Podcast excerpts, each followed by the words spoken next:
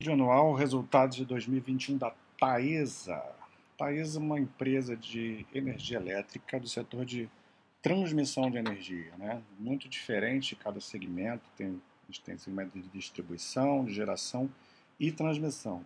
Muitas das grandes empresas hoje no Brasil, elas têm diversificado a sua matriz energética, os seus segmentos, né? não só matriz energética os segmentos de atuação e se tornaram empresas híbridas. Né? Antigamente a gente tinha uma coisa mais segmentada, né? cada empresa trabalhava em um setor.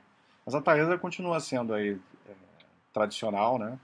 É um setor de, de, transmissão, que por muito tempo a gente considerou o filé mignon né? do, do segmento, porque é basicamente assim, você gasta uma cacetada de dinheiro quando você constrói a linha, a linha vai ficar em operação por 30 anos, só gerando dinheiro sem praticamente gasto nenhum, né? Tanto que a margem, as margens da, das transmissoras são absurdamente altas, né? Basicamente aquilo que entra de receita acaba ficando para a companhia. Obviamente que tem os gastos ali de imposto, gasto com pessoal, com material e tal, mas é, são, são gastos muito pequenos aí frente às receitas que vão, vão acontecendo, né? Então, é uma empresa assim, que não é tão difícil de analisar o setor de transmissão, acho que é até o mais fácil de todos. Se a gente for entrar nas minúcias assim da, do, da contabilidade, aí tem, é muito confuso, tem aquela questão do, de, de dois resultados, o regulatório e o IFRS, que é o oficial, mas a gente tem que simplificar a análise, né? Então, é, olhar só o regulatório, por exemplo. Eu vou falar um pouquinho ao longo da apresentação a diferença entre esses dois é, formas de, de olhar, né? O resultado e, e se atentar no resultado que a empresa está entregando, né? Então não, não tem tanto segredo. É, como eu falei, as empresas elas têm concessões é, que duram muito tempo, né? São, são 30 anos. Então, basicamente, a empresa tem que ganhar uma nova concessão, construir a linha e depois usufruir dela. Quando chega na metade desses 30 anos, não entra no 16º ano, tem uma, uma redução em 50% da receita que aquela linha é, gera para a empresa. Então, você tem uma redução da que eles chamam de RAP, né, receita anual permitida. Só que nesse todo esse, é, nesse todo nesse processo que dura muitos anos, a empresa vai ganhando novos lotes de concessão e vai construindo novas redes de transmissão para repor né, essas. Então é isso que tem que acompanhar, a, a capacidade da, da transmissora repor a RAP que é perdida pelo vencimento de parte de não, não vencimento da concessão, né? Mas claro, em algum momento a concessão pode vencer também, mas quando chega nesse corte de 50% da receita, chega na metade aí do, da, do tempo de duração da concessão. E é isso, a Taesa vem, vem repondo, né? A RAP que eh, teve um período aí atrás que, que começou é, muitos vencimentos, né? De uma vez, mas, mas já, já se sabia que ela reporia isso com o tempo, né? Tanto que a gente vê o resultado regulatório aí tendo crescimento, tá? Que é o que tem que olhar. O resultado regulatório é o resultado operacional da empresa mesmo, é né? aquilo que é, que é, é entra no balanço das operações da empresa. Então vamos lá, a receita líquida regulatória cresceu 20,5%, está gerando aí 1,8 bilhões de, no consolidado né, né, em 2021, que a gente vê aqui. Né? Então um crescimento é, bem expressivo e a razão desse crescimento é, é primeiro, reajuste tarifário, né, essa você tem um contrato ali da concessão, né, a RAP, né, só que só todo ano ele é reajustado pela, pela inflação. Parte é pelo IGPM, os mais antigos, e parte pelo IPCA, geralmente as categorias mais novas. Então, a gente teve um reajuste alto aí, né, porque a inflação voltou a subir, a gente sabe disso, como isso está impactando até quase todo tipo de empresa. E além disso, entrou em operação o, uma, um lote aí, a Janaúba, se eu não me engano. É, deve aparecer aqui mais para frente. Minha memória não é das melhores. Mas acho que é Janaúba, que tinha uma RAP bastante alta, assim, só dela ali. Eram, acho que uns 200 milhões de RAP, que é você pegar aí todos os ativos da, da Taesa, está entre os maiores, né? Então, isso gerou um ganho muito grande né, de, de operacional para a empresa. Então é isso. É, ela tem seis, seis, ativos em construção, né? É, eram seis no ano passado também, mas entrou a, a Sajanalb em operação e ela ganhou agora, vou falar daqui a pouco, de um, um novo lote aí de concessão. Tá? É, e esses, essas outras, esses outros cinco né, que estavam em construção já antes, todos eles estão praticamente no, finalizando é, a sua construção e vão entrar em operação aí no, agora em 2022. Então vai ter mais rápido operacional é, é, quando a gente for ver o resultado do ano que vem, né? Porque vão entrar aí mais cinco, né? Novas. Ah, então tá aqui o EBITDA. É, a gente vê a consequência geralmente você vai ver esse número muito parecido né, da receita para EBITDA, porque, como eu falei, assim, o, as despesas da, não, não, são tão volumosas, né, então não vai ter tanta diferença entre o resultado. Né, o que cresce de receita cresce mais ou menos de EBITDA. É, 22,8% crescendo, olha como a margem, isso é uma coisa que não existe, né? Margem de 82,5%, é, margem EBITDA, né? É porque essas empresas têm essa característica, a máquina de fazer dinheiro com baixo custo. Né? Depois que você implementa o, a linha. Né? Aqui a parte de desempenho operacional, né, ela, isso, disponibilidade, isso é uma coisa para acompanhar, mas, mas que sempre dá mais ou menos o mesmo número há anos. Né? É, índice de disponibilidade, ela tem que manter isso sempre perto de 100%. É o que a gente vê, né? 99,86%. E a parcela variável é, o, é como se fosse um índice de indisponibilidade, né? O, o que ela deixou de, de, gerar por algum problema na linha que ficou indisponível. E, então, isso aqui, quanto mais perto de zero, melhor. Então, até caiu aqui em 2021. É, isso aqui tem a ver com reversão de, de parcela variável que, tinham, que tinha tido uns problemas, só que é, foi analisado que esse, esse, aumento da PV anteriormente tinha sido por causas alheio uh, externo ao controle da empresa, né? Tipo alguém foi lá e cortou, cerrou a, a linha, né? Algum indivíduo idiota, né? Então isso não é culpa da, da empresa, obviamente, né? Não foi pelo falta de cuidado ali com, com, com manutenção da linha e tal, né? Foram às vezes são acidentes, às vezes são causas fortuitas, né? Então acaba que isso não entra na culpa da, da empresa, então não entra na, no PV, que isso aqui é um valor que vai ser descontado. Se ela não disponibiliza a linha, isso é descontado do, da receita. Tá? E, é, por fim, o lucro líquido aqui. O lucro líquido teve uma queda grande aqui, né? E aí a gente vai entender o porquê é, essa queda tão grande, já que o EBITDA aumentou muito, né? Geralmente, é... Bom, vou deixar para a gente analisar depois. Vai aparecer aqui, ó. Aqui a gente vai ficar mais claro. Então aqui a gente vê o caminho do lucro líquido de 2020 até 2021, né? Por que, que teve essa queda? Sendo que a receita anual permitida teve um, um aumento de 311 milhões, né? É... Esses valores são irrisórios, né? E, e aqui está o grande culpado, resultado financeiro líquido. Né? Como a, é, boa parte do, da dívida, essas empresas são bastante endividadas, a gente sabe disso, elas precisam trabalhar muito alavancadas, né? Para enquanto elas estão construindo as linhas. Então, aqui, muito dessa dívida é atrelada à, à inflação, né?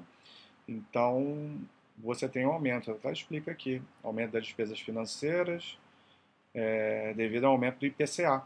Né? Era 4,5% em 2020 e terminou o ano em 10%. Né? E também o CDI, porque tem parte da dívida, é a menor parte, mas também tem parte atrelada ao CDI, que também aumentou para 4,4% e era 2,75% em 2020. Então, isso é por conta da dívida, faz parte, né? ao mesmo tempo que ela tem o seu, as suas receitas corrigidas por esses mesmos marcadores, né, pelo IPCA, pelo menos, né? não, pelo, não pelo CDI, mas pelo IPCA e também pelo IGPM, né? É, que até cresceu muito mais o IGPM. Né? Então, é, é ok, né? Você, você, a inflação ela afeta a empresa aqui, mas ela afeta a empresa positivamente aqui no, na receita. Né? Então, o lucro líquido caiu por conta de juros de dívida.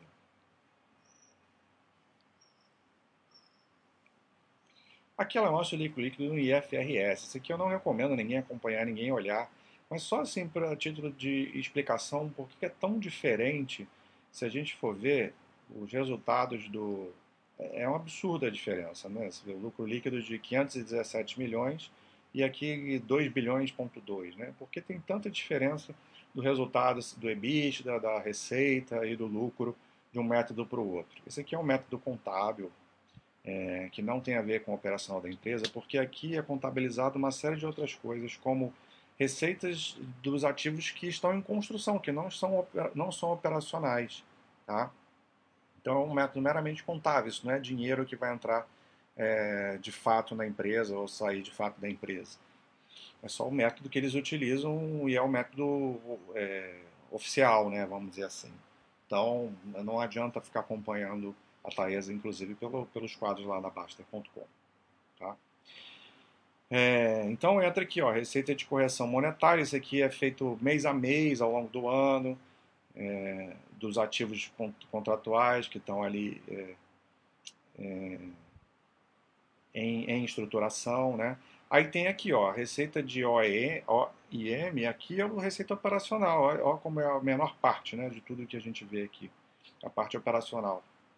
E ainda entra aqui a receita de remuneração do ativo contratual, que é outra coisa que é contábil, que é quando uma, algum ativo passa do estágio não operacional para operacional, como aconteceu com o Janaúba, que eu já tinha falado, né, que entrou em operação, então você contabilmente vai, vai fazer uma apuração de quanto realmente aquele ativo é, é corrigido né, pela, pela inflação em relação ao que ele é, o que, como ele era visto antes. Então, outra, outra questão apenas contábil. Né? E ainda entra aqui é, margem de implementação da infraestrutura, que tem a ver com a construção das linhas também. Então, todas essas, quase todas essas linhas aqui, tirando essa de receita de OEM, são não operacionais. Por isso que não adianta olhar o resultado de IFRS, né? A gente não sabe é, isso aqui é no, no máximo pode dar uma projeção futura, né, de como que a empresa vai rodar. É, e mesmo assim não é não é assim tão não dá para tirar muito dessa forma não. Resultado financeiro é igual lá o do o do, o do resultado regulatório, tá?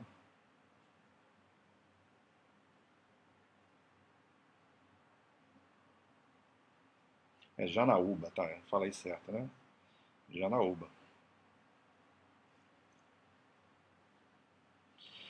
Dívida, né? Dívida geralmente é uma coisa que as pessoas ficam preocupadas na Taesa. Óbvio que se você for olhar o quadro da Basta, você não vai ficar preocupado, porque lá o endividamento ele é, ele é feito em cima do IFRS, né? Que o EBITDA está inflado lá por coisas não operacionais, então vai ter uma relação muito mais baixa. Então, do mesmo modo que é aconselhável você olhar a operação que está sendo boa do modo regulatório, o endividamento também tem que olhar sobre esse prisma.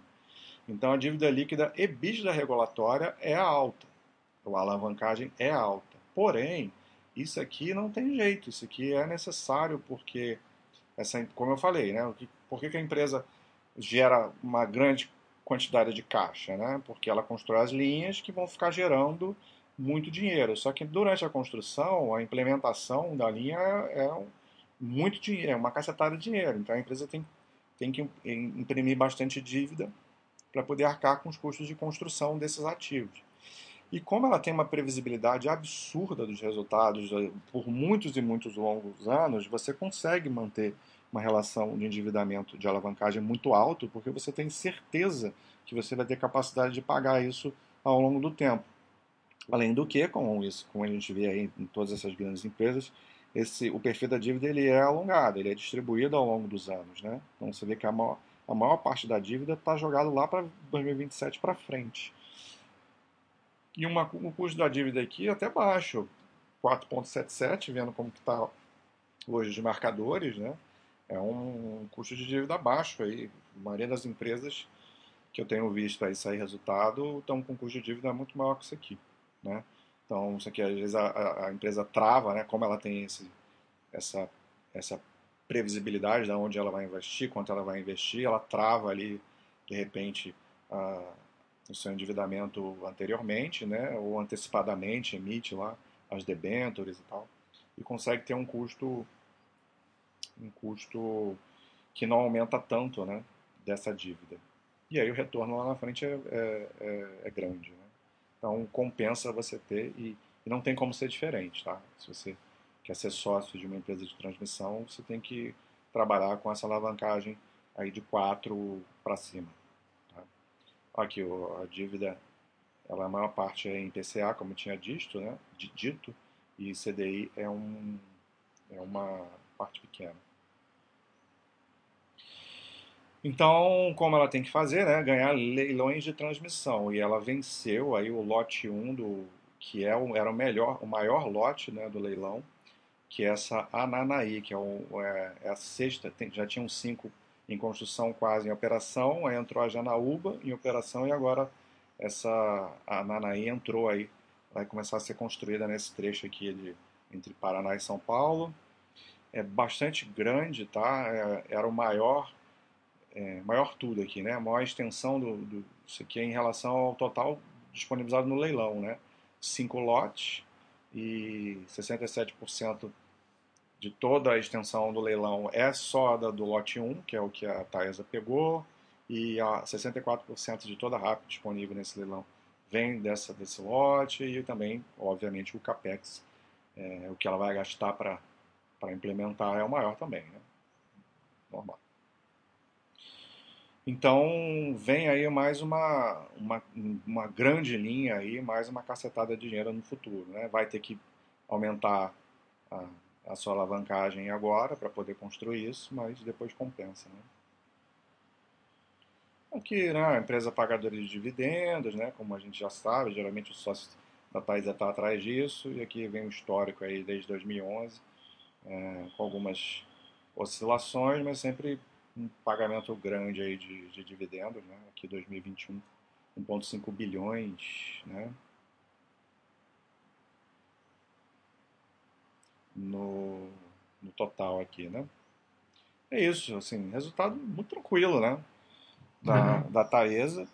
E para quem acompanha, para quem gosta, né? Para quem não, não se importa com a questão das units, etc e tal, tem tudo isso, né? Ligação da Taesa com, com controladora aí ligada, ligada à estatal, tem essas questões todas aí para cada um analisar e é gosto individual de qualquer um. Um abraço.